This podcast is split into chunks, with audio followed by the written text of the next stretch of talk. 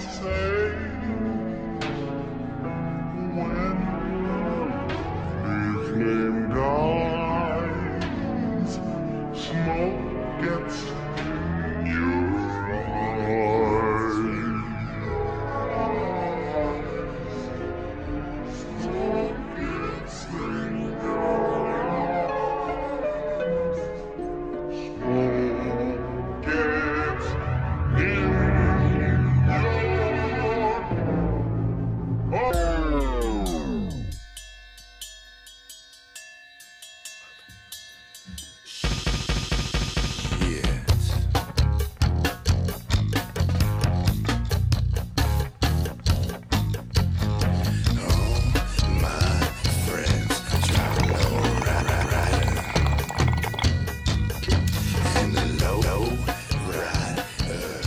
here again. Back in the hot box.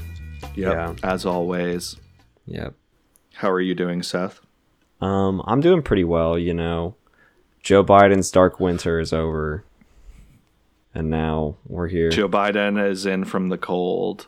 hmm Did you know that Joe Biden's middle name? Do you know his middle name? No. The R, what it stands for? I just found No. this out. It's so crazy to me. His middle name is Robinette. Robinette? Robinette. That is not a real name. Like That's like uh I don't know. That's just like um One of those memes of like the upper class white mom like making a chalkboard of like her names like Lakin, Brantley, Robinette.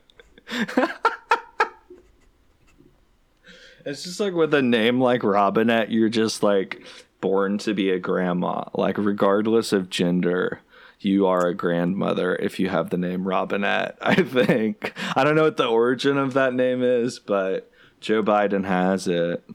Yeah. 40 46. Mr. 46. Yeah. How are you doing today, Nathan? Uh, I'm doing okay. I'm just, uh, I'm, you know, drinking on a little bit of coffee right now. Ooh. The devil's cup. The night coffee. Exactly, the evening, the evening cup, the evening roast. Yeah. Um, and I, it was, it's some blend called like horsepower or something. And it says like wake up and kick ass on the side of it.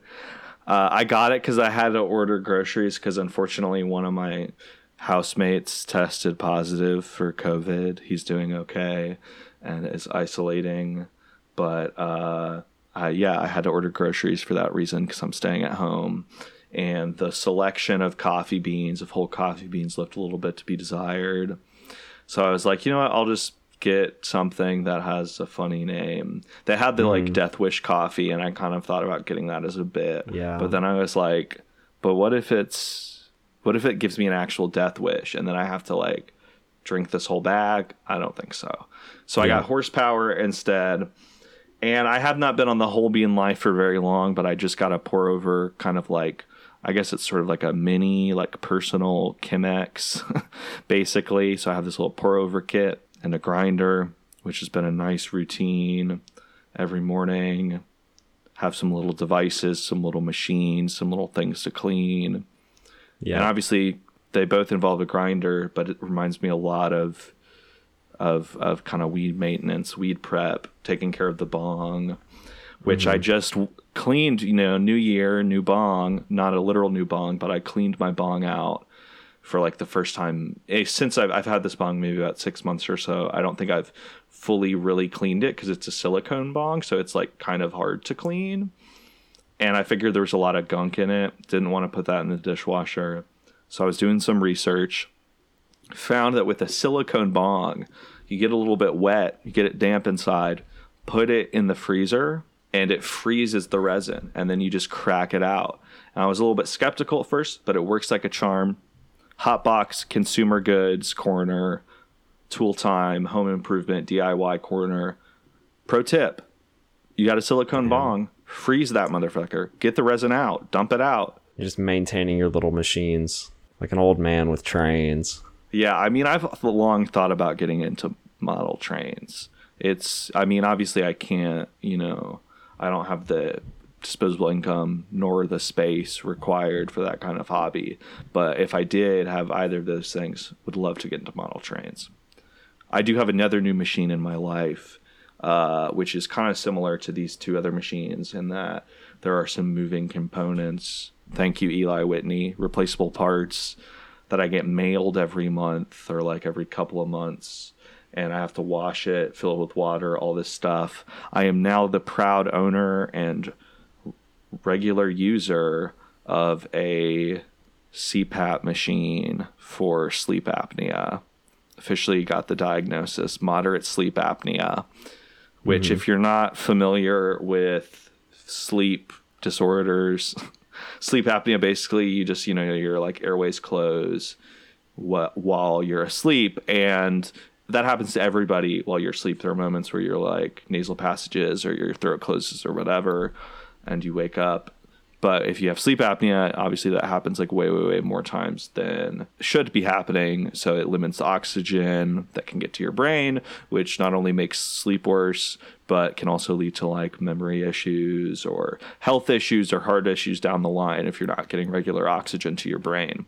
So I've started using a CPAP machine, which, you know, like you if you're not familiar with it, you have probably seen a gag in like a sitcom or something about like somebody who has a ma- sleeps with a mask on. Um, but I've got this like crazy little device on my nightstand that is super futuristic. It's got this digital display Is it connected to the internet? it has like signal bars, but I don't know if it actually. It doesn't like, as far as I know, it's not connected to Wi-Fi, but it does have some kind of signal, and it's like transmitting both to like my doctor and I guess the like insurance company and the like te- the CPAP technician company and stuff and the specialists who kind of talk me through it. But it also sends data to an app so I can like monitor how long I had it on for, which sort of gives me a rough idea of how long I slept for, like how many times I sort of adjusted or took the mask off during the night, um, whether the mask was like leaking or not, and, and air was leaking out of it, all this kind of crazy data and stuff. And I don't know, it's just kind of fascinating because it's just like, you know, it's this very smart kind of home appliance now. And like i remember like maybe a decade ago or so when i was younger my mom also has sleep apnea. She tried a sleep cpap machine. She didn't really like it. She didn't like how it felt on her face the mask and everything.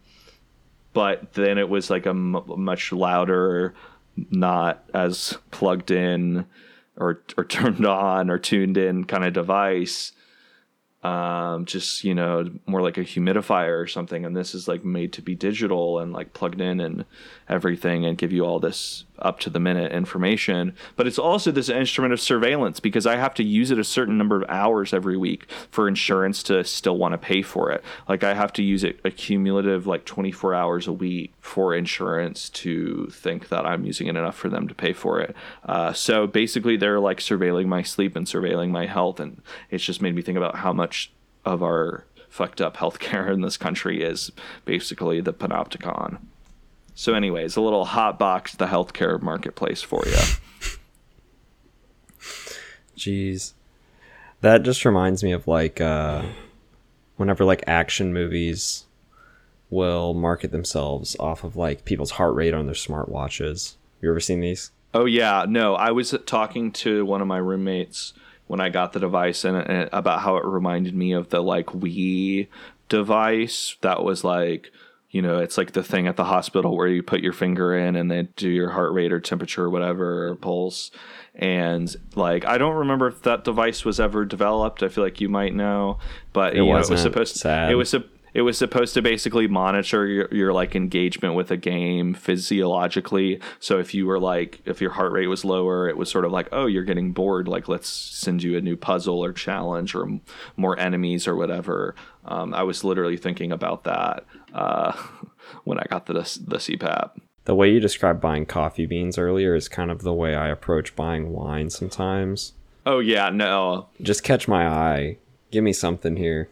Yeah, you got like a, a colorful rooster on there, or like a funny name that I can make a joke about at the dinner party. Or like sometimes they have like holographic labels, and that is an Oh, instant. yeah. That's an instant purchase That's for me. a that's a must. You know, it's it's really a shame that there's not more like maybe there is, and I'm just not aware of this market, but more like tie-in wines. I would buy some like Star Wars branded wine with like a holographic Yoda on it, Baby Yoda wine. Anyway, yeah. so any recent media engagement or any recent Oh. thoughts in that old noggin? Uh, I guess the only thing I really have to to riff on at the beginning, um, that's not exactly related to the episode today, is just the amount of Caveh Zahedi that's in my life again recently. Um, you know, the show about the show. Yeah. The show about the show, Tripping with Caveh, these are all, you know, I feel like we've talked about all these before. in the bathtub of the world. I don't hate Las Vegas anymore. Some classics, a real Yeah. raconteur and maverick of of American indie cinema. Nobody does it like him. Nobody burns bridges better than Cave. Nobody smokes harder than Cave. Also, that Yeah. man. Shout out Stoner Hall of Fame. Yeah. Anyway, I've like I've seen the show about the show long ago, known about this man for a while, but he's come back in my life recently because uh, you know, friend of the friends of the show. Uh, The podcast about the podcast. yeah, I was just thinking, friend of the show sounds like show about the show. Yeah. But anyway, friends of the show, extended clip, did an interview with him recently. Yeah, they had an episode about well, you know, of course they do double features every week and did a double feature about his movie I'm a Sex Addict and then they like sent the episode to him and reached out and he was their first ever like filmmaker guest. Wow. But yeah, it's a great interview. He's a always somebody that I I'll listen to the man talk about just about anything. Yeah, there's some there's some great shit talking and and gossiping, but also I think that he just has such a like unique way of engaging with the world and there's some kind of parts of that podcast where he starts to complain a little bit about his words, not mine, PC culture. And normally, when people say that term, which he kind of throws it out very nervously, um, but I, I really tense up when people say that kind of thing. But I think that the way that he actually sort of explains his sort of criticisms of like contemporary moralism is like comes from a, a very sincere place of just like wanting people to engage with other people on good faith terms. And it's not about like, being like let me say whatever problematic or edgy thing I want. It's just like owning the messiness and the contradictions in your own life, which his work is all about for better or worse. Yeah. And earlier I said I listened to him talk about just about anything, which luckily um, you can do. He has a podcast of his own that where it's just like little like micro stories ranging anywhere from like a minute to uh, like four or five minutes. Mm-hmm. Um, and those have been An, fun. au- an audio an audio microblog, perhaps. A vignette. yeah, it's just little tiny moments from his life, and they're really beautiful. I listened to several of them today when I was at work. I was just at ease. Um, anyway, and then also all this this Kave-ness that I had been kind of sampling over the last week. Uh, I found out he was in Waking Life. He talks a little bit about that on his interview with Extended Clip, so I decided to watch that. And he's great. He has a great little segment in that. I think. Yeah, no, I think that his way of talking meshes really well with the animation style and also meshes well with like Linklater's sort of storytelling conversational approach. yeah i don't know that's about it i just uh that's that's about all i Yeah. have in my brain these days Kave. I mean, in some ways, I actually do feel like Kave is a little bit related to our topic today because really, when you get down to it, our topic today is about perspective and narration. And here's a uh, $50 academic textbook word for you narratology, perhaps, maybe. if if I didn't lose you there. Uh, and like I don't know, his movies are very much about that. You know, it's very much his voice, figuratively, stylistically, literally. And we are talking about first person cinema today, and in some ways, he is kind of a.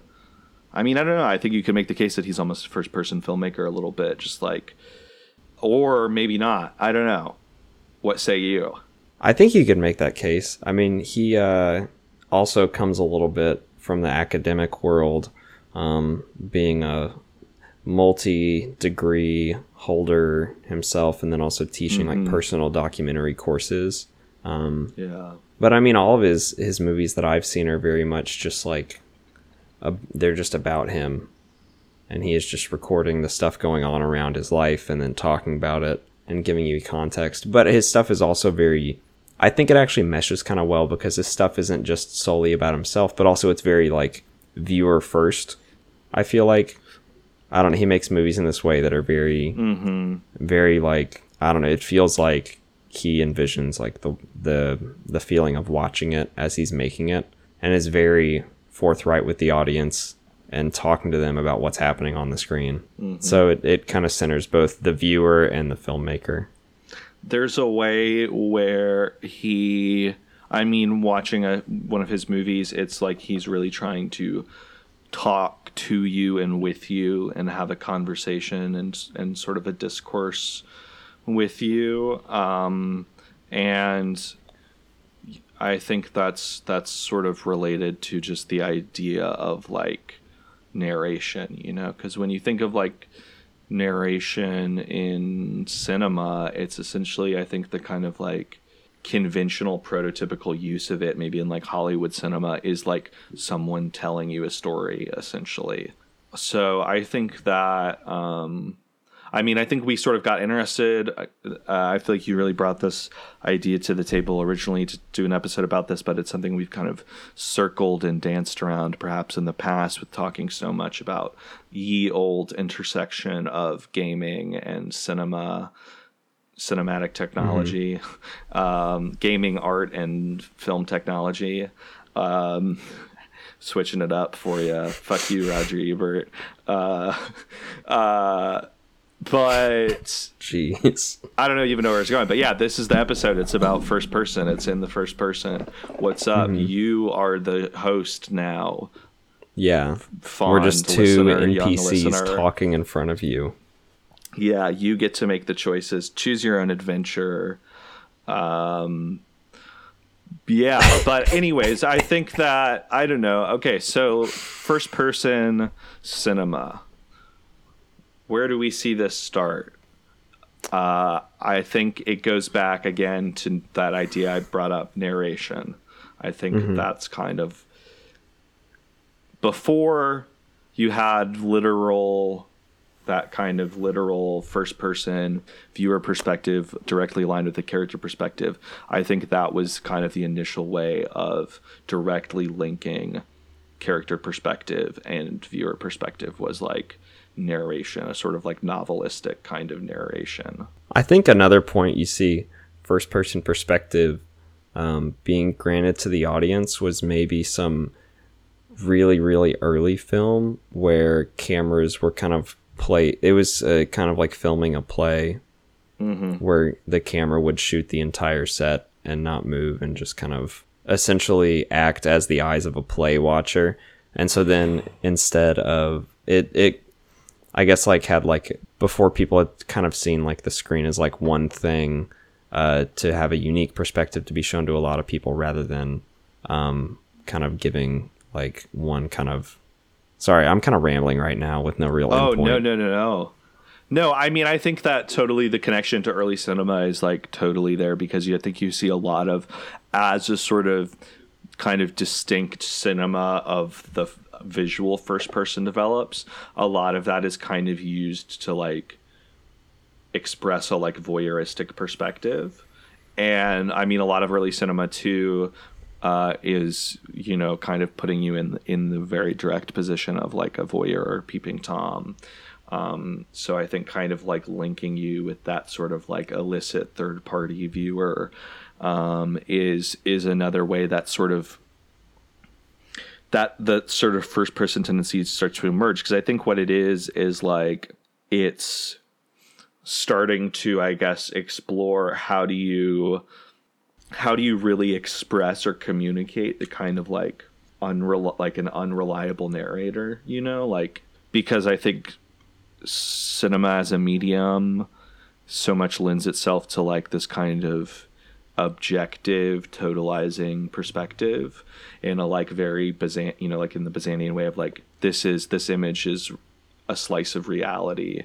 Um I think that the sort of urge to like experiment with the first person comes from that desire to want to sort of like ground of of audience or viewer in like an unreliable narrator. So that's where I feel like you start to really see like visual first person really start to pop off and develop it with like film noir because I think film noir is really all about narration and like unreliable narrators and stories you can't trust and perspective that's skewed or very biased because I mean you think about noir protagonists and so often the kind of trope is like oh the movie starts and like the guy like I think of like double indemnity you know where he's like bleeding out and he's like telling the story.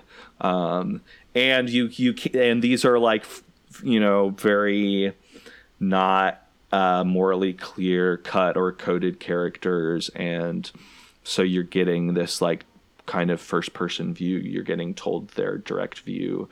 Some not objective maybe misrepresented or biased sort of perspective.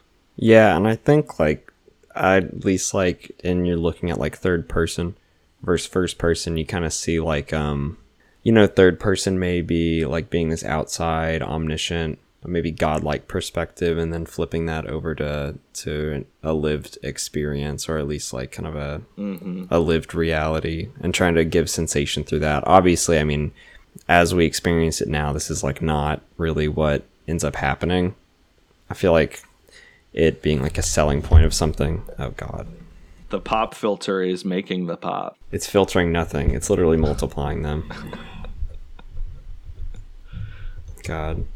It's like a menthol filter. I feel like the the not gimmick of it, but the mm-hmm. technique kind of grows and everything. People understand that it doesn't just like it's not an empathy machine to put it in like modern kind of virtual reality terms. Anyway, I think noir is also an interesting genre for first person to to pop up again, um, because so much of that is just about like just about mood, just about looking. No, totally. I mean, like being a detective is literally, you know, being like looking, being a voyeur, following people, uh, and so much of noir comes out of hard-boiled detective fiction, obviously, and also, I mean, so much of noir, the way people talk about it is like, oh, it's this sort of cultural response to World War II. You know, coming back, you have all this kind of societal upheaval. Uh, you have all these men dealing with this kind of trauma and PTSD and stuff, and they don't really have the resources of voc- or vocabulary maybe to necessarily confront that or deal with that. So you just have all these like very dark, strange, morally murky and ambiguous movies. but also they're they're movies that are like about people who are not only like individuated but also mm-hmm. they're being kind of alienated by the systems that you know by going off to war and fighting in the war and then coming back and not being appreciated as they would hope to or maybe just having a hard time integrating back into society Totally. I mean, I think that's why you maybe see the need for this kind of novelistic narration to develop in film in America around this time, just because like war trauma and stuff is such a like isolating personal experience that you you need that like way to for someone to communicate for a character to communicate that trauma or sort of memory or, or experience just like very directly and personally. Um, but also because of the sort of like moral ambiguity of a lot of noir i think it allows to communicate it allows for the communication of that kind of perspective without necessarily like taking a uh, one stance or the other on a character's behavior or or actions like it can still sort of condemn them because it's giving you literally the perspective of like some kind of like failed criminal or somebody who did wrong and then got screwed over or whatever, and so it's sort of a moral warning almost. But I think the like first sort of some of the earliest, uh, you know, not the never want to say you never want to say the first. It's the first thing they teach you in school. Nothing's ever the first. It's just uh, The never say something was the first. Yeah, it's the, just the earliest. Uh, the the first known, uh, but some of the earliest like American, I feel like examples of this first person cinema or literally visual first person cinema are noirs. Like you have uh, Lady in the Lake, um, Robert Montgomery from what year? 1947, and uh, also Dark Passage with Humphrey Bogart, um, directed by Delmer Daves, also starring Lauren Bacall, um, which use first person perspective quite literally Yeah. in the visual sense. The use of first person in Dark Passage um, was actually the inspiration for Lady in the Lake being shot all in first person. Mm-hmm. Robert Montgomery just saw that and, and thought that he wanted to make a whole movie out of it. Dark Passage was really interesting, I thought, because it was like, in a number of ways, just very different from what I was expecting. For some reason, I thought maybe only the first 20 minutes or so were going to have first person perspective, and it's really like the first 40 minutes. Um, but it's not straight first person perspective the entire time. The camera will co- will regularly cut back to the perspective of this Humphrey Bogart character, who's like an escaped convict who allegedly murdered his wife, and he's on the lam running. And the first forty minutes of the movie, you never see his face because you are either like looking out from his perspective, or you know, if it's sort of a conventional Hollywood cinematic style, he's like framed in shadows or his hat is tipped low or or whatever and it's just kind of obscured. And then the next 40 minutes he gets plastic surgery to uh, alter his appearance. And so for the second third of the movie he has bandages on his face. And so you can't see humphrey bogart's face for like two-thirds of this movie and then for the second third you can't also hear him because he can't talk because of like the bandages and the wounds healing and stuff. So he's silent for the middle third of the movie and then the final third is normal iconic classic humphrey bogart face and he's talking. And so it's just kind of like i don't know it's just in terms of his like star persona because i feel like humphrey bogart is embodied so much both in face and voice and those are really the two things that kind of are really sort of people really associate with him are these very physical qualities, the sort of texture of his voice, the texture of his face, and they're sort of obscured uh, for most of the movie or good parts of the movie. Um, and so I think it quite literally, even though the whole movie's not in first person, does kind of tie into what we're talking to with like unreliable narration, where like you literally can't see or hear this protagonist for a lot of the movie. You don't know who they are really at all in a lot of ways, and kind of you find out more about his identity and what happened with this case and everything as the movie goes on, and they're kind of more clues put together. But he's also like getting a new name and sort of changing his identity and becoming a new person, and you don't know the the pre-plastic surgery face really. You know like you see pictures of it in newspapers but you don't get to experience it or there's no actor playing it or anything. So it's just this kind of like fascinating like identity morphing movie or just kind of movie about the fluid fluidity of identity. Like he falls he's like with lauren bacall and she literally like gives him a new name uh, and like christens him basically with this new name and identity once he takes the bandages off. Did it ever like? Does anybody reach out and like touch the first person camera? Is there ever any kind of like he puts on glasses and you have glasses on the camera or anything like that? Not that I can recall. There's really no kind of rupture of it. Really, it's just like fairly straight linked to his perspective. And a lot of it is just like Lauren Bacall talking directly to you. um, but it does, again, like I said, you know, it sort of breaks it up with just sort of like normal kind of distant perspective, long shots or medium shots, just of like what's going on. Of, you know, like, and cuts out to the car if they're in a car, cuts to Lauren Bacall so it, it does sort of like i don't know i think one of the problems uh, you run into with a lot of first person cinema, and I think we'll talk about this a lot. It's just that sort of like uncanniness, you know, the like unblinkingness almost. Uh, just because you like you know it's not real, but it is supposed to feel like you're really in this body, but it's not quite like being in a body and inevitably there's a rupture that happens. And i think dark passage kind of offsets that by not trying to do this technique for the whole movie and then by also breaking it up shot to shot with like other perspectives. Whereas the movie you just mentioned that was inspired by dark passage lady in the lake tries to do it the whole time and it's kind of excruciating. Yeah, it really is. So like it's it like has bookends on the front and end of the movie where it has Robert Montgomery kind of like talking to the camera about Mm-hmm. well he's playing Philip Marlowe, the uh you know noir book and screenplay star and Mm-hmm. then it goes into the first person view for the whole time and sometimes there'll be these breaks of people like offering him a cigarette and him lighting it and then smoke flowing up or you know standing in a mirror and then like seeing robert montgomery's body standing there all these different things. But most of the movie honestly ends up playing out kind of like a point and click adventure game. Totally. Honestly kind of like a detective game. Yeah like some grim fandango shit. Yeah, which I think is kind of interesting when you brought up earlier that like the first person kind of comes up in like early cinema through the kind of detective eye of noir.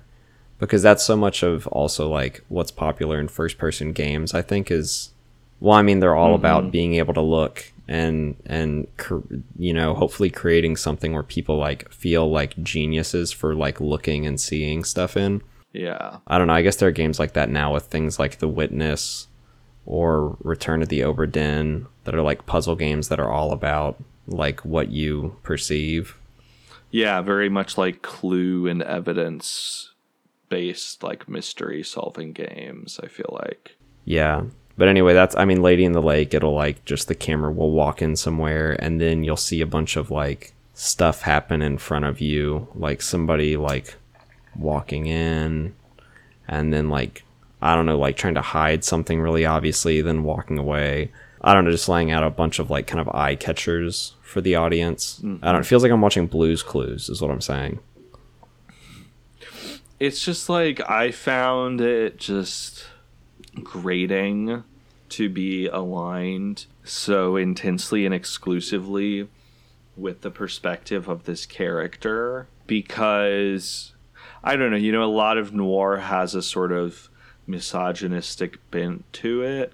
And I think there's a way where, like, when you are sort of just observing or witnessing the actions and perspective of a character, you it's easier to sit with it or not feel really uncomfortable about it and just accept it as like part of the re- the world of the movie or whatever or part of just that person's like personality or like uh, some kind of character flaw or whatever like but because you're literally aligned with this guy who's just like berating women and just like being horrible to people and stuff it's just like kind of hard to watch a little bit uh, because it just sort of makes the sort of like toxicity, uh, for lack of a better word, of just like the average no- male noir protagonist kind of bear because it, it you are like literally like sitting in it and embodied in that hateful kind of guy. Um, and I just, I don't know. I just, it, so for that reason, it's like I think that's one thing too. That's that is very interesting to look at all of these movies that we're sort of touching on or bringing up as examples because it's like whose perspective are you being put into? Whose perspective are you being aligned with? Yeah, and then like how much are you able to really like identify with that perspective? I don't mm-hmm. know, as much as like noir movies have that first person narration um, and kind of sometimes the frame of seeing it from like this one protagonist perspective or something like that. I don't know. I whenever I watch noir movies and maybe engage with them more, it's never because I like really understand what the protagonist is going through or anything like that. Yeah. I don't know. A lot of times to me, noir movies are ones that I have to kind of step back and take like more of a like a systemic or more abstracted view from that's pretty removed. Um, like all those Fritz Lang movies that I've been uh, watching a lot of are so interested in systems. And to me, that's when noir is the most interesting. Anyway, I mean, all this is to say that I feel like aligning an actual first person perspective with noir uh, removes like all mood, all mood altogether. Yeah, I felt I'm watching Lady in the Lake. I felt like the air was sucked out of the room a little bit, and it just felt very flat and vacuum sealed. hmm I think that a movie that is is related a lot to like what we're talking about and I don't feel like people really talk about this much as a noir but to me it is very much in some ways or like at least a sort of outgrowth of it or influenced by it but I think Vertigo has a kind of kinship a lot with first person cinema I mean, obviously, you know, like Rear Window and other Hitchcock sort of has these like maybe more literal moments of first person cinema, but obviously there's a lot of sort of POV shots or sort of perspective from the Jimmy Stewart character in Vertigo, and that is in its own way a kind of weird psychosexual detective movie, but you're not even like sure what the the mystery or the case is or like I don't know. Um, but I think that kind of just like shows I don't know, it's just like a it's just a very different example from like Lady in the Lake where it Lady in the Lake tries to do the literal perspective and kind of fails at it whereas Vertigo sort of goes about that first person perspective indirectly and then is able to communicate that more like literally even though it's indirect. I don't know but i think that but i don't know i i mentioned vertigo mostly as sort of a segue to a first person movie that i think is pretty interesting that was influenced a lot by vertigo um, which is like much much later than the noirs we've been talking about but it does feel have kind of a noir quality to it. Um, but uh, this chinese film Suzhou River from 2000 um, directed by Liu Ye, um, which is very much a kind of vertigo type movie.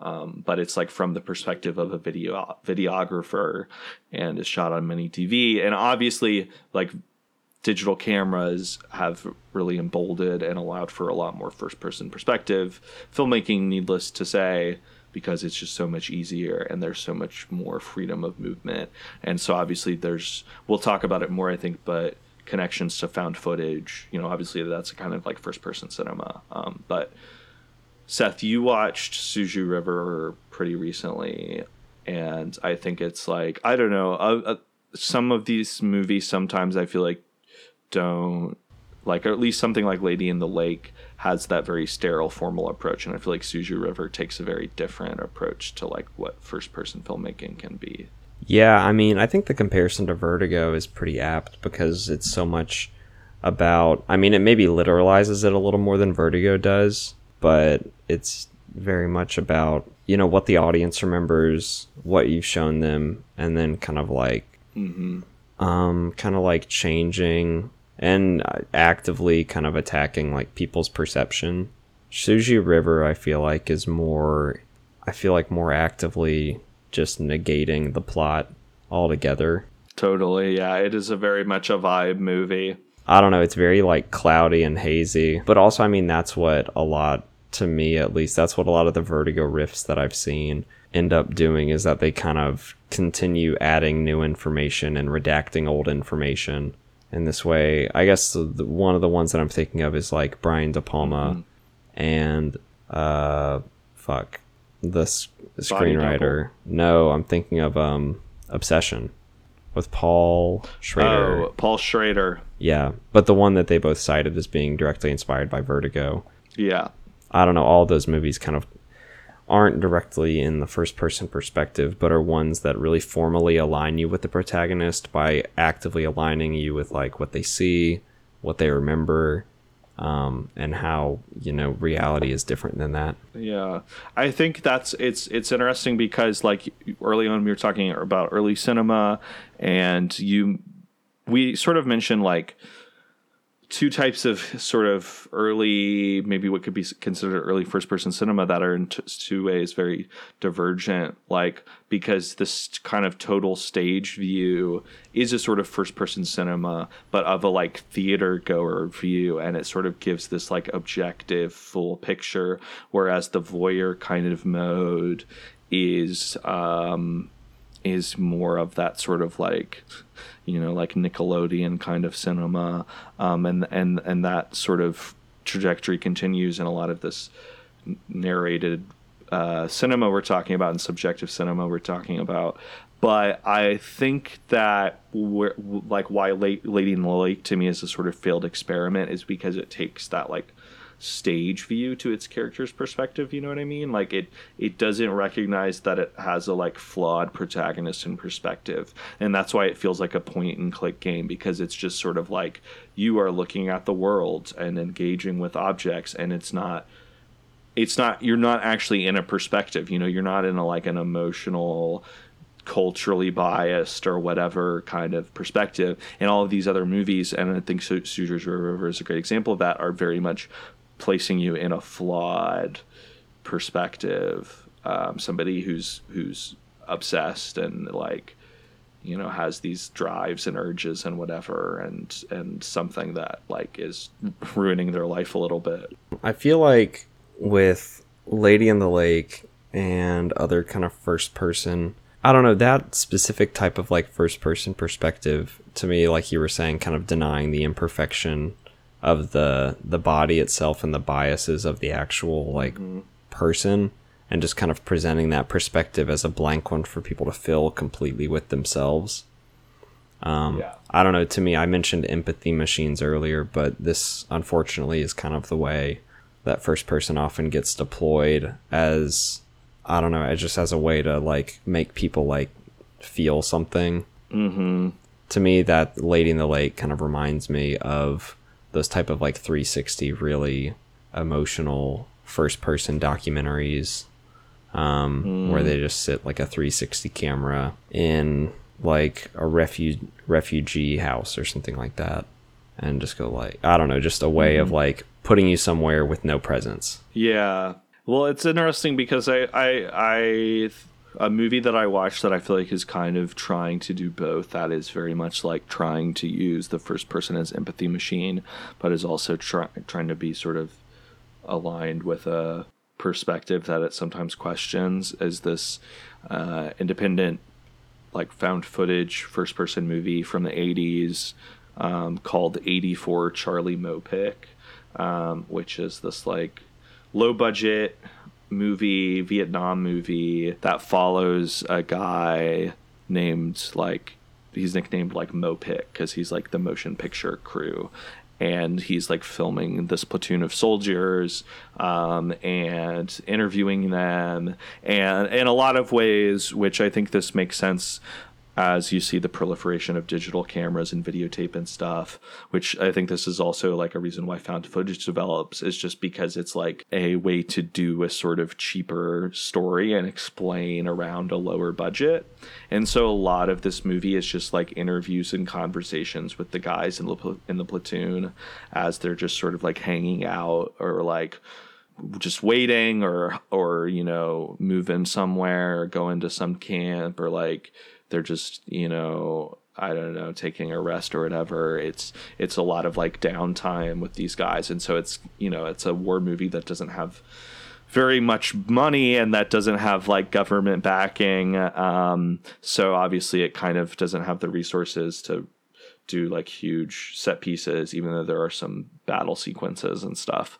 Um, but I feel like it's very much a kind of an empathy machine because it feels very much like um, uh, Platoon, Oliver Stone's Platoon, which came out just a few years before it. And, you know, Platoon is kind of notable because it was a movie that was really like one of the first Vietnam movies to resonate like positively with ves- veterans of the war um, because they were like, this is true to our experience. This is made by a Vietnam veteran.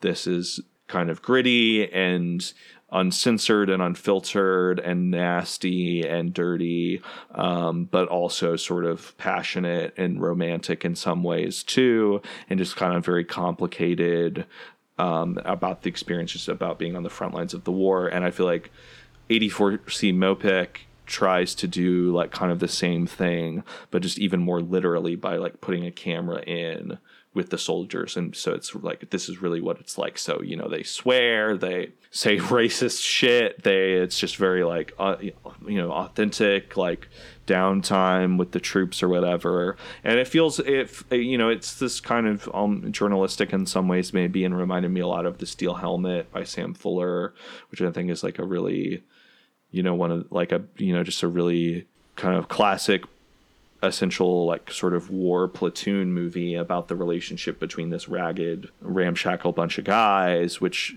again is, is the same thing as 84 charlie MoPic and um, Also, the steel helmet. I feel like journalistic is an interesting word to use. yeah i mean i guess i uh, i don't know i guess i kind of like slipped into that just because like because of sam fuller's like own, own experience being both a soldier and a journalist but i Yeah. feel like that movie tried you know it and the way at least it sort of presents itself or the way it's maybe considered historically it is like as you know much more sort of documentary compared to other american war films of the time you know having characters that are vulgar and that do morally objectionable things i mean obviously all war is morally objectionable but like you know there are some they have debates about whether or not they needed to like kill that person or like you know th- this kind of stuff and and it's so it's poking a lot more at the war than like generally you, you would have so it's i think that kind of uh I don't know. I think there's there is this kind of like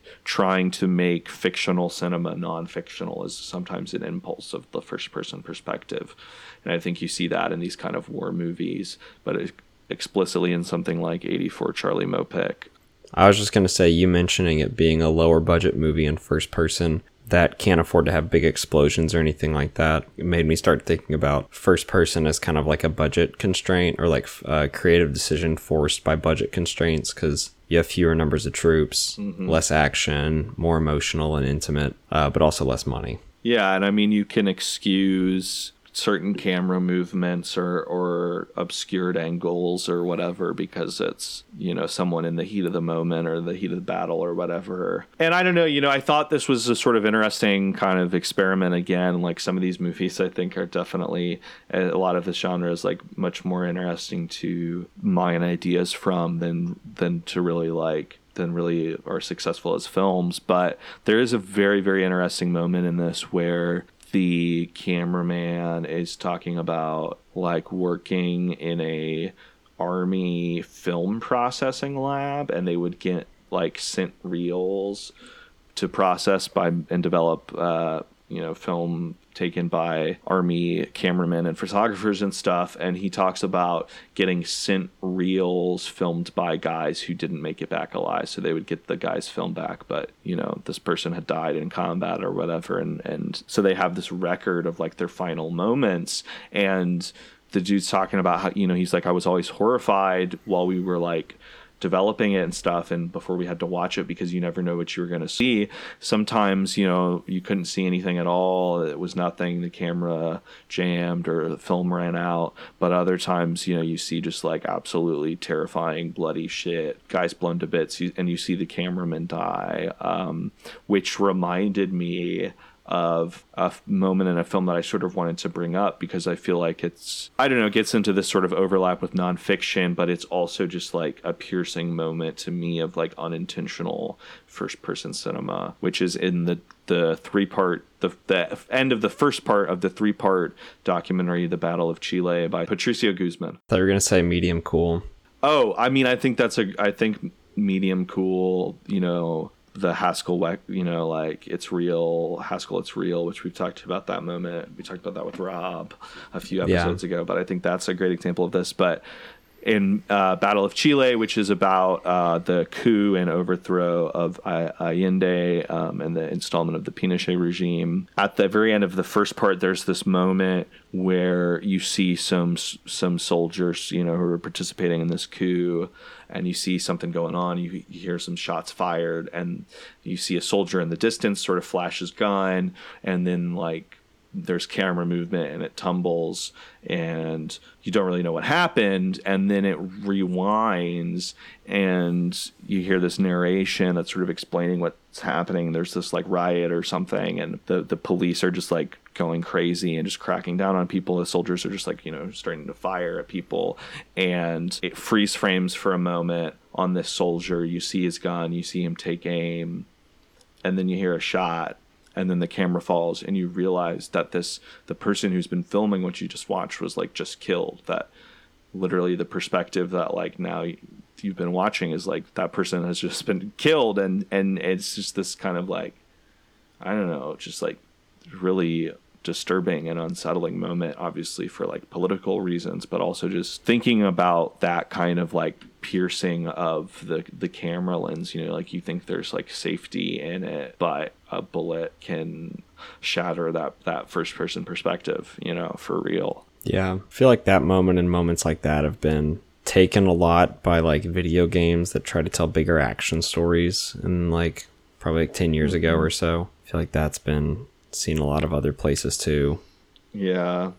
I mean, I think that, you know, sort of leads us into the, the, the sort of other part of all of this, which is obviously this has become way more prevalent as a style with the the real development of video gaming and first person games and specifically first person shooters a lot. I think you see a lot of I mean in the past even before first person shooters, a lot of times the first person angles you would see would be like the barrel of a gun or a sight because that's a kind of f- familiar sight or angle. Yeah. But it becomes way more of a thing with first person shooters. Yeah, for sure. First person shooters kind of came, I mean, in the same way that, like, in film, the first person shot is used as kind of a way of, like, relating you to a character and kind of Yeah. immersing you in, like, the environment. First person shooters in video games kind of started off as, at first, as kind of this way of creating a whole world, like, inside the computer and it being there but also being feeling very immersed in the environment. Some of the first two that are kind of divergent in two different ways are Myst and Doom, both of which came out I think in 1993 or 94. But they're very different games. Um, Myst is this game where you're just exploring an island in first person, and you have these puzzles along the way. Doom being first person shooter. I mean, not the first first person shooter.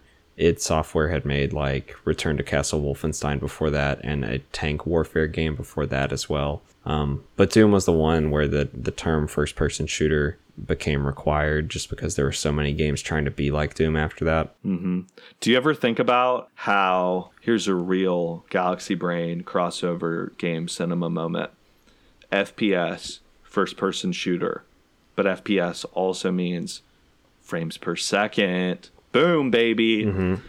All cinema is first person cinema because you're the one watching it Yeah. from your own eyes and you're in the first person of yourself. Wow. Boom. Gonna drop my tabletop mic. Gonna lift my desk up and drop my Oh mic. god. And um I commented on a YouTube video earlier today and when I was thinking about this, I was just thinking about the first person watching a YouTube video comments first. Isn't that crazy? That's that's the real first person. It's the person who commented first. Yeah, but jeez.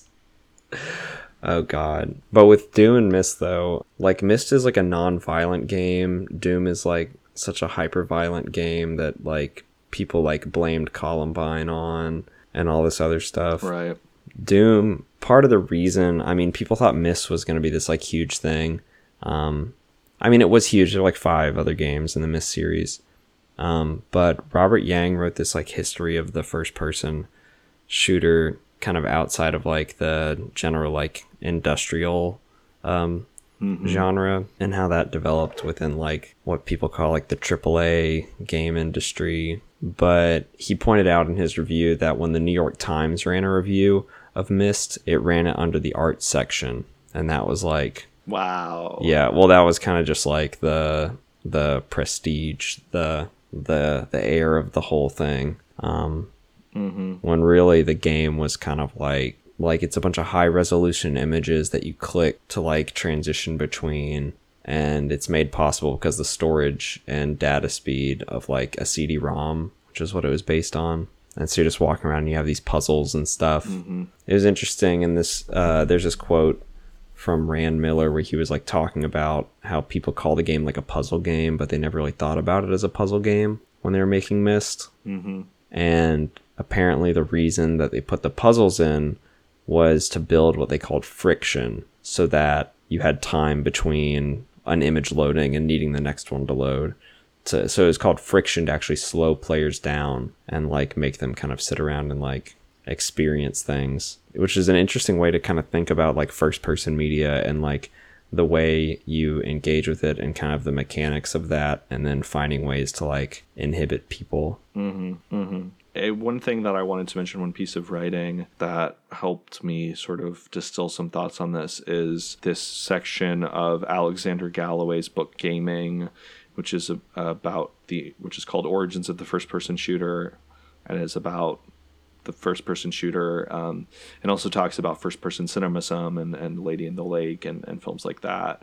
Um, and he as opposed to calling it like a point of view shot or like a first person shot he sort of calls this like a subjective shot which i think is a helpful just like in terms of being precise in, in differentiating kind of cinematic devices and terms and stuff but also i think just i don't know breaks a lot of this down because i feel like that's really what it what that shot what, what it's about because there are you know like point of view shots in cinema where you are s- sort of at the perspective of the character but not really in Or it like an eye line match. yeah, and and this is really about both a like literal visual subjectivity from the physical point of view, but also a kind of emotional subjectivity as well. And so I yeah, I think that's that's one of the ways in which it's like trying to engage with the audience is sort of by I don't know, I guess that kind of idea of like friction and inhibition is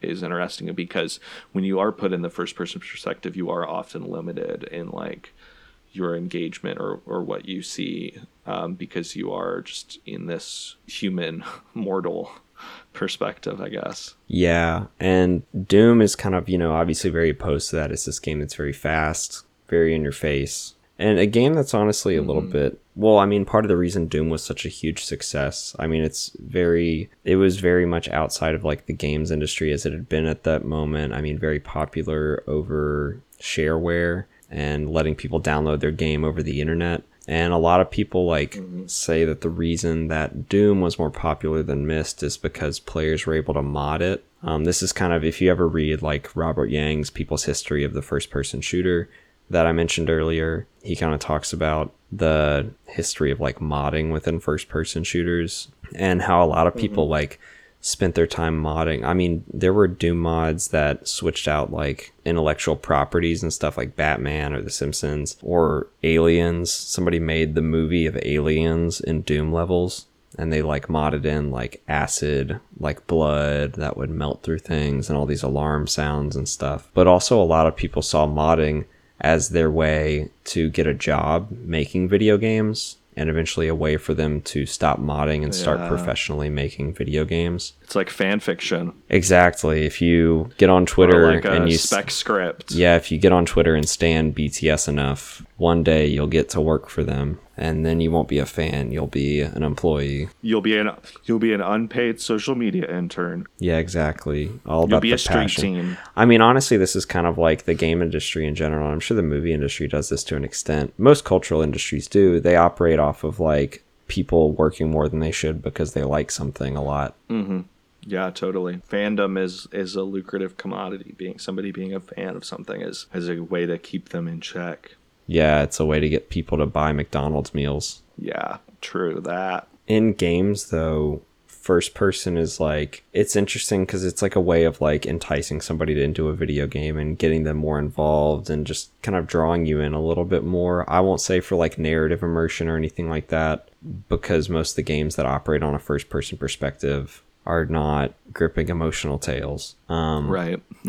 but it's also interesting to see some of the ways that independent developers use the first person perspective. I mean, what, you know, seven or eight years ago, Walking Simulator was like the big joke on the internet about games like Gone mm-hmm. Home. Dear Esther came out much longer ago than that. But I mean, there are plenty of experimental and more like emotionally explorative first person games as well. Some of those I mentioned Robert Yang earlier, but he makes like some different games in the first person perspective. One of them that relates to this is Tea Room, mm-hmm. which is a game adaptation of the 2008 ish, I think, documentary called Tea Room. Tea Room was made by William E. Jones. It just takes documentary footage of a public bathroom in like Ohio in the 60s where men would go and cruise for public sex and the police mm-hmm. department essentially put in a one or two way mirror. I don't know which one lets you see through the other side. Which one is that? Is that a two way? I think so. I don't know. I don't know. It's a mirror on one Yeah, side and I a window so. on the other.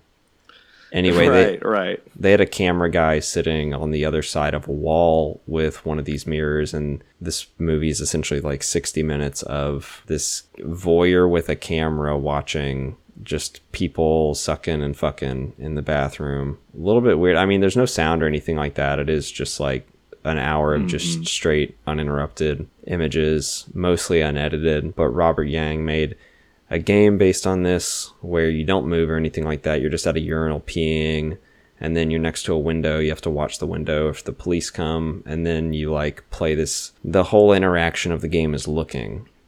Um, and part of like when he would like talk about the game before it came out was about how first person games and first person perspective in like games and movies are things where you can look freely and just stare at people and not get in any kind of like like nobody's going to act weirdly that you're just staring at them.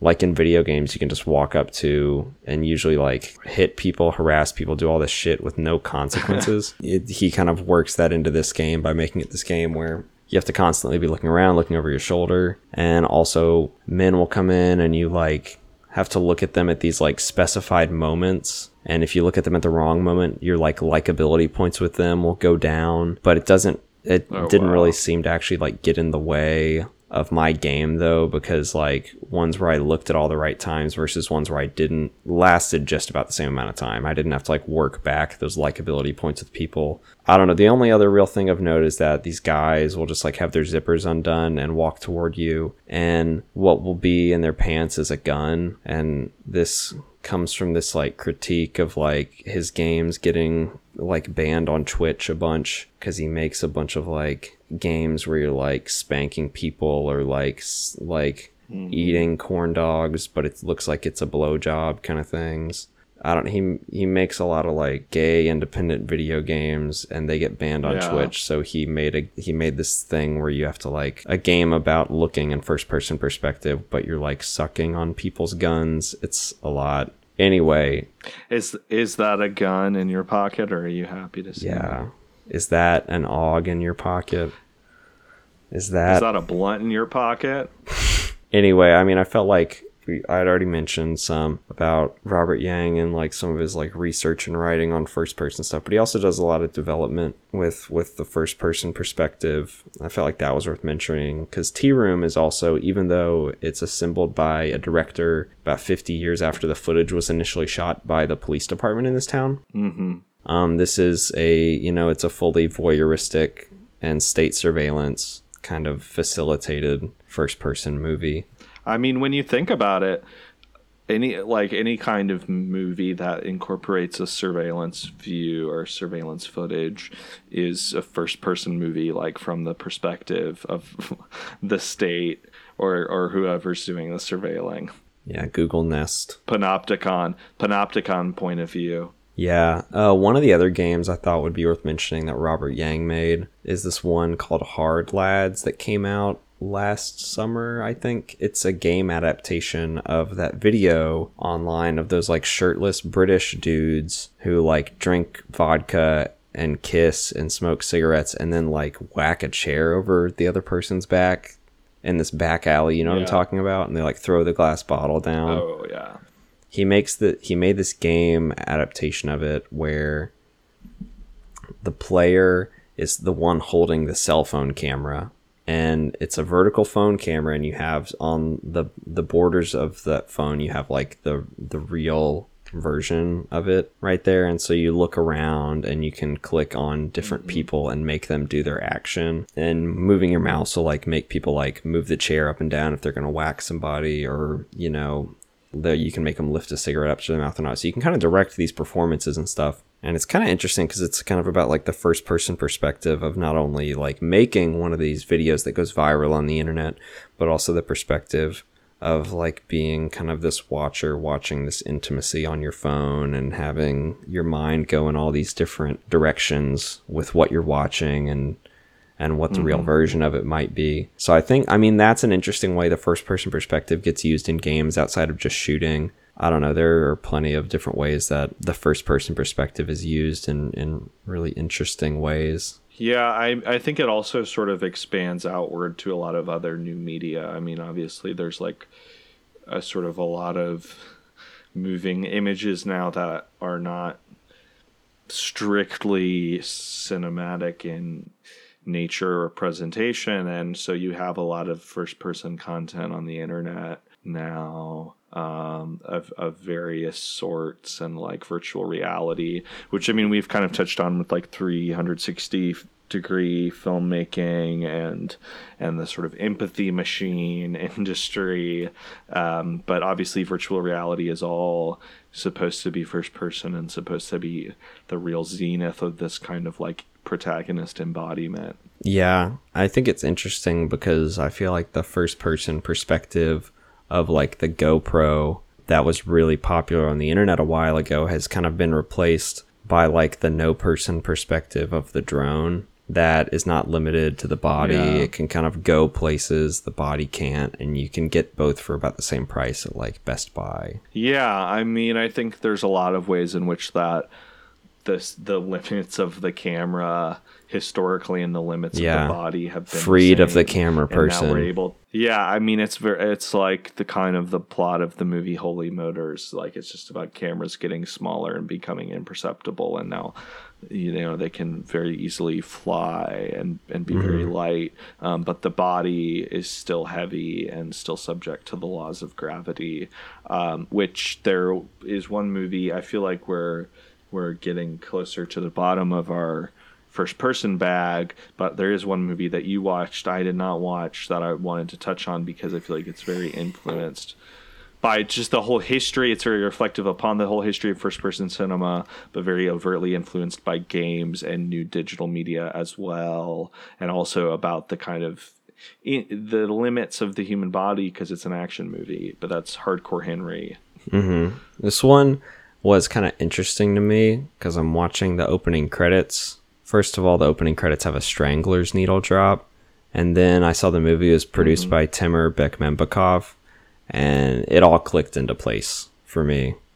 I knew. For the uninitiated, Timur Bekmambetov, of course, director of films like Wanted and Abraham Lincoln Vampire Hunter, but perhaps most notably and most interestingly, recently, the producer of all of the Screen Life movies, Unfriended, Searching, also director of Profile, which still has not been released in the US.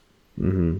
But seeing his like recent production seeming to be like targeting a really specific like physical sensation of mm-hmm. like viewership whether it's in the screen life or in the first person movie i don't know it's just interesting to me. But yeah that movie is like a lot it's not all great it, ha- it has like a lot of it has the guy from district 9 whose name i can't remember the main protagonist he like Uh, plays like Charl- Char- Sharlto Copley or that sounds right whoever.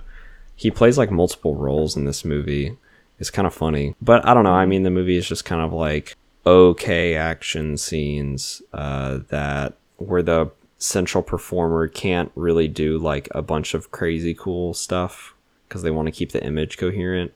I don't know. I mean, I was watching the movie, and as I kept going, it just ended up seeming more and more like um, they were like just trying on a bunch of like first person shooter levels and tropes and stuff with like I mean one moment that's taken directly out of a video game is like there's a mission where you and a partner are in ghillie suits and you're carrying sniper rifles around in a forest and you're going to this construction site to kill somebody. That's directly out of like Call of Duty 4.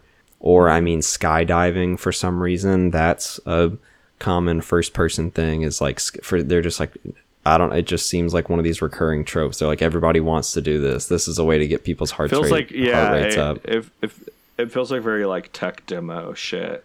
Yeah, that and like sometimes there's like parkour and wall running, like Mirror's Edge. I feel mm. like is is one that I left off when I was talking about some maybe more alternative designs to the first person game. But also like Yeah. you know, there's some other like sci-fi video game first person shooter shit of like, you know, Hardcore Henry is like in this lab that he breaks out of at the beginning and it's kind of like crank in a way where it uses this like evil scientist experiment as the way to explain the protagonist's situation.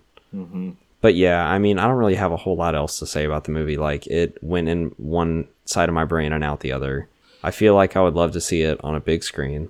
Maybe that would have made me vomit but i feel like i would have gotten something out of it. You mentioned that it has like posters in it for uh, uh yeah that's the other thing. It like definitely like is weird because it it has these posters to other like i feel like landmark first person shooter stuff at least to me in this way that Yeah. feels like these people really are about it or they're really just like big fans and they're wanting to make something cool or something. But it has like posters for like i mean some video games like half-life and Left 4 Dead and super hot.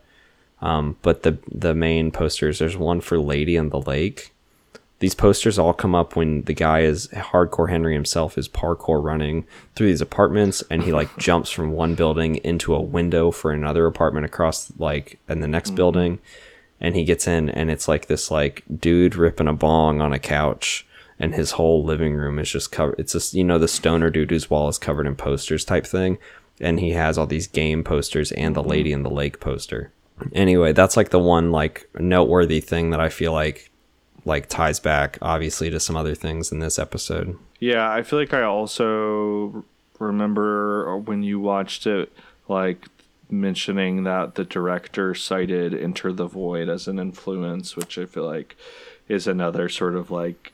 I, don't- you know that's I don't know I haven't honestly seen that movie but that's just sort of like another noteworthy like novelty experiment in this where I, I yeah I don't know I feel like Gaspar Noé's whole project of like extreme like sensation or whatever lends itself to the first person because it's really trying to it's very much a cinema of affect theory um, with just a lot of like intense all over the spectrum from euphoria to horror kind of sensation Yeah, I feel like we talked earlier about kind of the transition from GoPro to drone and the camera being freed of the body in the same way that people talk about like the Matrix bullet time being this thing that frees camera movement from real time or like frees cinematic time mm-hmm. from real time. I did kind of I always appreciate these kind of movies where like the body of the action star or in this case the body of the cameraman is like medically and scientifically altered to be like a superhuman body. Mm-hmm. I don't know. Mm-hmm. That's a I think that's about all I have to say about Hardcore Henry. Oh, one thing we haven't noted this whole time is the Doom movie, which is mentioned twice on the first person shooter game genre Wikipedia article page. They mentioned the movie of Doom twice. oh yeah Anyway, that's only it worth mentioning. first person yeah, it ends with the the big first person fight. You know, an a little bit of an Easter egg or an homage to people who have played the game. yeah if you saw the movie now play the game yeah. Um, I mean, I think also one thing that you know, one one kind of trend of this and feature of this cinema, which obviously relates to the sort of tendency of voyeurism in the first person cinematic perspective that we've talked about, and is also sort of linked to Gaspar Noé, since he's somebody who's so sort of like influenced by and and like trying to do like art house porn or whatever. Uh, and there's like such a long and and uh, uh, endless body of POV and first person pornography, Yeah, which again is something that I think is like uh, largely because of of digital cameras and stuff, which has made so much has has allowed for so much innovation and development in new kinds of pornography, but particularly with like I don't know, it's like it, it is a sort of perspective that I think people take a lot more naturally now, and sort of it makes sense in a way where you can like believe it because it sort of mimics like camming or like a webcam perspective, um, which sort of relates to like you know screen life or whatever, where you are sort of you know you sort of feel like you're the invisible viewer in this party like on on the other end of a computer kind of viewing what's happening. So you're sort of in this perspective with this person on screen. And so a lot of times i feel like first person porn will kind of mimic that sort of like the intimacy of like a a skype session or something almost kind of in the way that you're being addressed as a viewer or or catered to. Yeah, and I think it operates a little bit on the same principles as something like found footage movies with low budget equipment or like cheaper equipment and things where like sometimes like what would be seen as like flaws or evidence of like the tangibility of the equipment and stuff like that is taken as like a kind of like intimacy. I feel mm-hmm. like a lot of like you know now that you have like a camera on your phone and stuff like that and that being a way that like some people like make porn i feel like those kind of get i, I feel like it like gears people to accept that kind of like first person perspective and something like that or making it like effective or eye-catching or engaging or something like that as a way of i don't know just convincing somebody of the reality of it. I mean, I think that's like another really good point as to like why even just generally there's there's so many facets that we've talked about of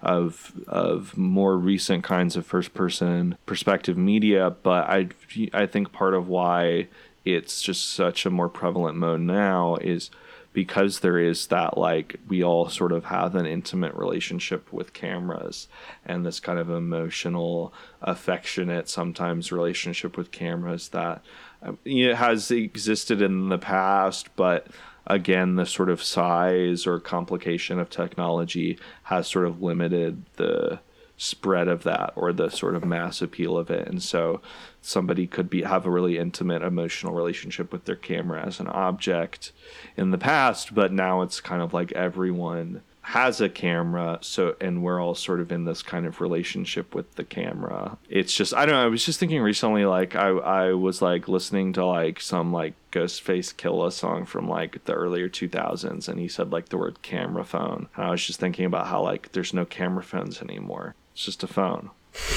Yeah, this actually relates back to another movie that's not exactly first person, but is one that I wanted to mention though, which is Blast of Silence. This is actually another noir movie that messes around with narration, but rather than first person, it's second person.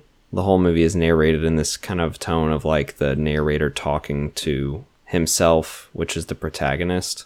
So, and this reminds me of selfies because um, selfies are kind of like it's not exactly a mirror. Um, it's one that you're kind of like operating with your arm. Um, Yeah. But in you operating this third party and like having this like kind of command and control over it and knowing how to like subject yourself to it in a way that like you know people know their angles when they take photos people know like what lighting works best and all this stuff and people like know how to like operate this machine around them in a way that makes them look best i don't know it's just this very like intimate relationship with the outside of yourself in this way that reminds me of the movie blast of silence and i makes like when i was watching it i was like this is kind of like I don't know, it feels like a selfie movie or something because it feels like the viewer is like sitting at the border of like the inner self talking to the outer self and it's like Mm-hmm. the the protagonist's mind is like talking to like the way people see him. Yeah, I had honestly, it's been a long time since I've seen it, and I'd honestly kind of forgotten about that element. Um, but I remember like watching it and being very startled by that.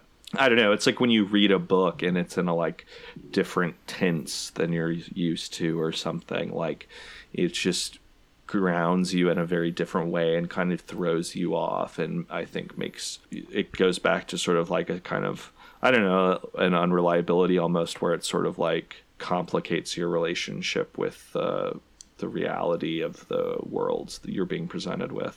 Yeah, and I think it takes like a lot of you know a lot of people have this stereotype of noir movies being this thing where someone just has this jaded outlook on the whole world and everything like that and is like probably depressed but you know i feel like a lot of noir movies aren't as like self aren't as into like the self-deprecation that blast of silence is because it talks about it's like mm-hmm. just complete like self-loathing and self-deprecation the whole time rather than just like being depressed and unaware of it and just projecting that out on the rest of the world rather than like projecting it back on your image of yourself. Yeah, I mean, I think that's that really kind of gets to some some I was sort of trying to gesture about in the earlier discussion about noir and perspective, where really like yeah, I think Blast of Silence is kind of like the ultimate nihilism and solipsism of the first person perspective, where it's just like this total world of, of self-loathing and resentment and emotional isolation.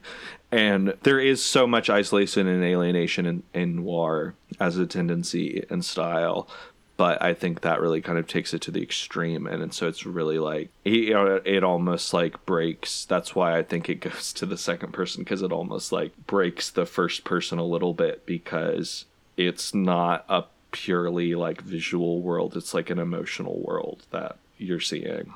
Yeah, I mean some other examples I'd say of first person are like like real estate videos, listing videos. These are just like other ways this gets used outside of like outside of movies and stuff. Which porn and real estate kind of related industries in terms of how they use like how they use uh, filmmaking technology. Mm-hmm. Um, and how they influence a lot of I don't know a lot of industry trends and things. You know, real estate if you want to work in video is pretty much the thing you can get a job doing video work for just about anywhere. Mm-hmm. Especially if you have a drone. I think there's also a lot of like embodied sort of viewing on YouTube, like, you know, like s- slime videos with just the hands or cooking videos with the hands that are sort of ostensibly from the vantage point of the person preparing the ingredients or like you know any or any kind of like tech video where somebody's maybe kind of fixing something or showing you how to fix something. And again you're only really seeing the hands and you're sort of getting that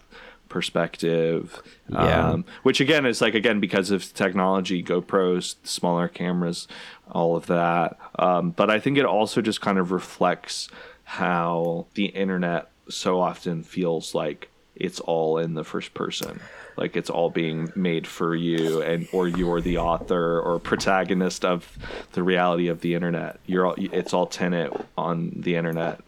Mm-hmm. But also with first person movies and stuff like we're talking about Lady in the Lake and things, it's like there's a lot of eye catchers on the screen and a lot of things that kind of flash and like get your attention. And the internet so mm-hmm. much feels kind of like a sensation machine. And like this is like the style of video that is maybe less popular now, but was really popular for a long time where these first person cooking videos or these videos that are really about sensations, like hot knives mm-hmm. cutting into something. Or like Yeah. stuff getting crushed, stuff getting melted. strangely satisfying Yeah, the strangely satisfying subgenre of movies as well. Pimple popping, all these things. There's also this other channel I follow. I think this ultimately reaches over into ASMR, which is another form of kind of first person videos and stuff. Like one of the first examples of that I remember was like probably mentioned on this podcast before, but on Tumblr there was this post of like somebody making a 3D audio recording of like getting a haircut and you can hear the guy like cutting around your head and talking to you as he walks around. I guess to bridge over to ASMR, I think another form of this is unboxing videos and there's this channel that I found on YouTube that I can't remember the name of, but it's first person ASMR unboxing videos of video game like imports. And this guy just wears these gloves. He uses really precise knives. They're like almost completely quiet videos of him opening boxes. And unboxing videos, I've thought about them for a while. I guess they're less popular or less zeitgeisty now. But to me, the unboxing video is a kind of like first person video that's about kind of delivering the sensation of like a new commodity mm-hmm. and about like receiving something for the first time, you being the first person to open it and seeing everything that's inside. One of my favorite YouTube channels, which unfortunately is like he's changed his name and pivoted to other kinds of content. I think maybe he got a different job or something, but he's this guy whose name was Utz Gang Soldier, and he was like he restocked Utz, Utz, gang. chips. Oh, nice. Just on the front and line. so yeah, so it was like him filming himself like in his truck early in the morning, going into grocery stores all along the East Coast. And it was like he had a GoPro on his head and he would film the perspective of him like stocking the chip bags. And it's again, it's one of those, th- it's just kind of strangely satisfying thing where for some reason seeing these empty shelves like fill up with chip bags very, qu- and seeing him move very quickly. And also kind of the sound of the plastic sort of rustling is like weirdly fulfilling in some kind of brain way. I don't know what the neurology on that is, but uh, it, it was sort of fascinating uh, first person cinema to me. This actually reminds me of this game. Ever since we did our last episode, I've had like, and I just said like games from 2020 were awful. I played two pretty great games, but one of them is this playable or interactive kind of 360 documentary called Out for Delivery that's was made in China on January 23rd of 2020 and it's this interactive documentary that um, follows these food delivery people. And they're kind of like delivery app and delivery service people. And so this documentary follows them on the day that Wuhan shut down for COVID, which was unintentionally the day that it fell on. But so what you're watching is you're kind of watching in the same way that I think you talked about the last episode of How To with John Wilson, following kind of these mundane actions, but unintentionally capturing this moment. But also, it's this thing where you're just watching people deliver food and you're kind of watching the menial and repetitive tasks that it takes to, like, I don't know, get food from your phone to your doorstep. Mm-hmm. It's not out all the way, but the preview build is out and it's pretty good. Anyway, that was something that came to mind as we're talking about kind of just like first person, just like just documenting all this shit that I'm doing to make life and society Yeah. run. Yeah, just the monotonous first person existence of being a human on Earth. I don't know about you, but this first person is starting to wind down on my thoughts on the first person perspective. Yeah. Um, Do you have any more? I'm trying to make some points? joke about Ready Player One, but it's not happening. Ready Player first yeah. person. This player is not ready. That's probably it. Where can people go on the internet to see the brain leakage? My personal brain worms are at Trillmore Girls, where your personal brain worms stored. Where it's where's the jar worms? At ASAP Sunscreen. Uh, and collectively at Hotbox the Cinema, of course, on Twitter. You can listen to us on SoundCloud, Spotify, Apple Yeah. Podcasts, Wherever you're listening to us right now, keep going there. wherever good content is is distributed freely, uh, flowing like water. Yeah. forever. The Hotbox hotline is 615 592 1003. That's 615 592 1003. So give us a, a little dial, a ring, a buzz, a beep. Let us know your thoughts, your tweets, your Yeah. voice tweets. And you can email us at hotboxthecinema at gmail.com. Um, if you want to send us an evite to, I don't know, an event, I don't know, try it, see what happens. Yeah, if you want to invite us to a Zoom call, you know, uh, yeah, To a you can do wedding. or if you want to like, yeah, if you want to like make an account on a website using our email, I mean, you can do that too. We have Yeah. no emails, we have no messages, but maybe next time we will. Also, I Mm-hmm. just noticed, I think it's just the default Google background, but the background on our Gmail is grass, which is fitting, perhaps. Just saying. Jeez. Do we have any future content to pitch? This can get cut if we don't. Well, yeah, actually, we do have an episode that should not be out in too much longer after this one, probably, with a special guest, critic, and Letterboxd horror user. writer, Letterboxd user, uh, vulgar auteurist, also sporadic contributor and guest on Cinematary, the other podcast and website that I help out with. Mike Thorne, great guy, great thinker. Um, he's going to be joining us to talk about a filmmaker who passed away recently, Stacy Title, who directed movies like The Bye Bye Man and Snoop Dogg's Hood of Horror and The Last Supper with Cameron Diaz. And I don't know, I just like, you know, I heard that she passed and I sort of looked at her filmography and I knew The Bye Bye Man and I had not seen that movie, but I have been always been curious about it. And just looking at her filmography, I'm like, this is seem like seems like somebody whose career is maybe deserving of a little retrospective. Um, and and Mike was like also really interested in looking at the few movies that she was able to do over a very long career. Uh, so we'll just be chatting about that. I think Yeah, this is little gonna tourism. Finally get me to watch the Bye Bye Man after years of it being like my favorite movie title. saying hello to the Bye Bye Man. Mm-hmm. Don't think it, don't say it.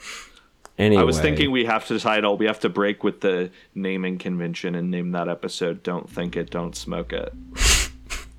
so that's a that's a taste of what's to come. It's a puff. the hot Puff, puff, box pass. box. That's so bad. Anyways, the hot box comment box. Anyways, until next time, keep on token.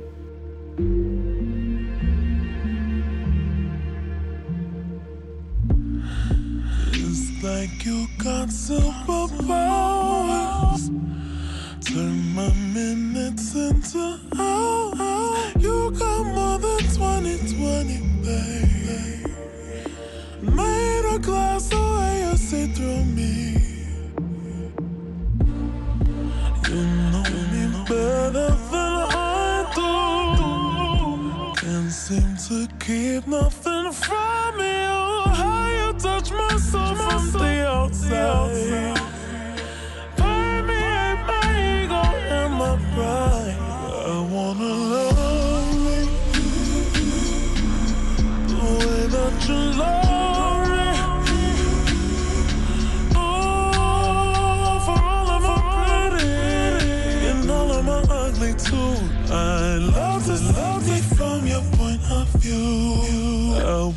Trust me, trust me, the way that you trust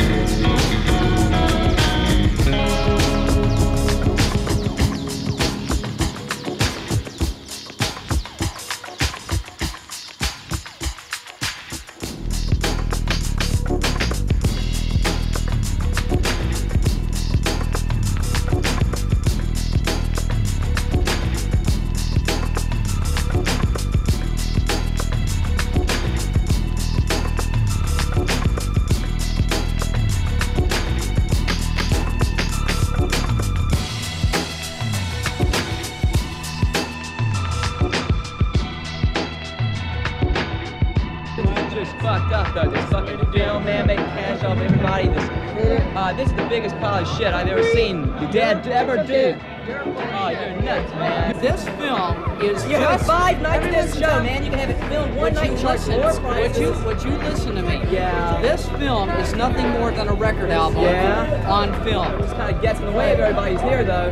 Four or five years from now, you're going to be grateful Yeah, that this thing tell was me. filmed. Tell me about You it. are going to pay four or five dollars to see this I don't know if I'm film. gonna be alive five years well, from neither, now. neither do I. Well, but if you are you're alive, crazy as you'll be in that theater, and I Oh, bet you you, want I to bet money on it? Yeah. What's your name? I'll take your address. and My name is John Williams. John Williams. Yeah. Sam Hughes. Hi, Sam. Okay, I'll How bet you you anything that I will not be at that movie. It's I always win. good to see a real deadhead uh, around. Yeah, why are you so uptight? You feel you're being exploited? Yes. In what way? Who is going to get royalties? Are- It's like this. you- if this little thing, which there's you- no way it's going to be in the movie. do you- but if this was here and there were five million people watching this movie all over the world, Do you- and I was being in the movie right here at my time, if this is ten minutes of my time, say this is all in the movie, these people are being charged. Do I get royalties? Would I? Excuse me, Sam. Royal, Royal Saint Stephen! Crazy. Um, He's crazy because he doesn't realize. He does not realize space out. He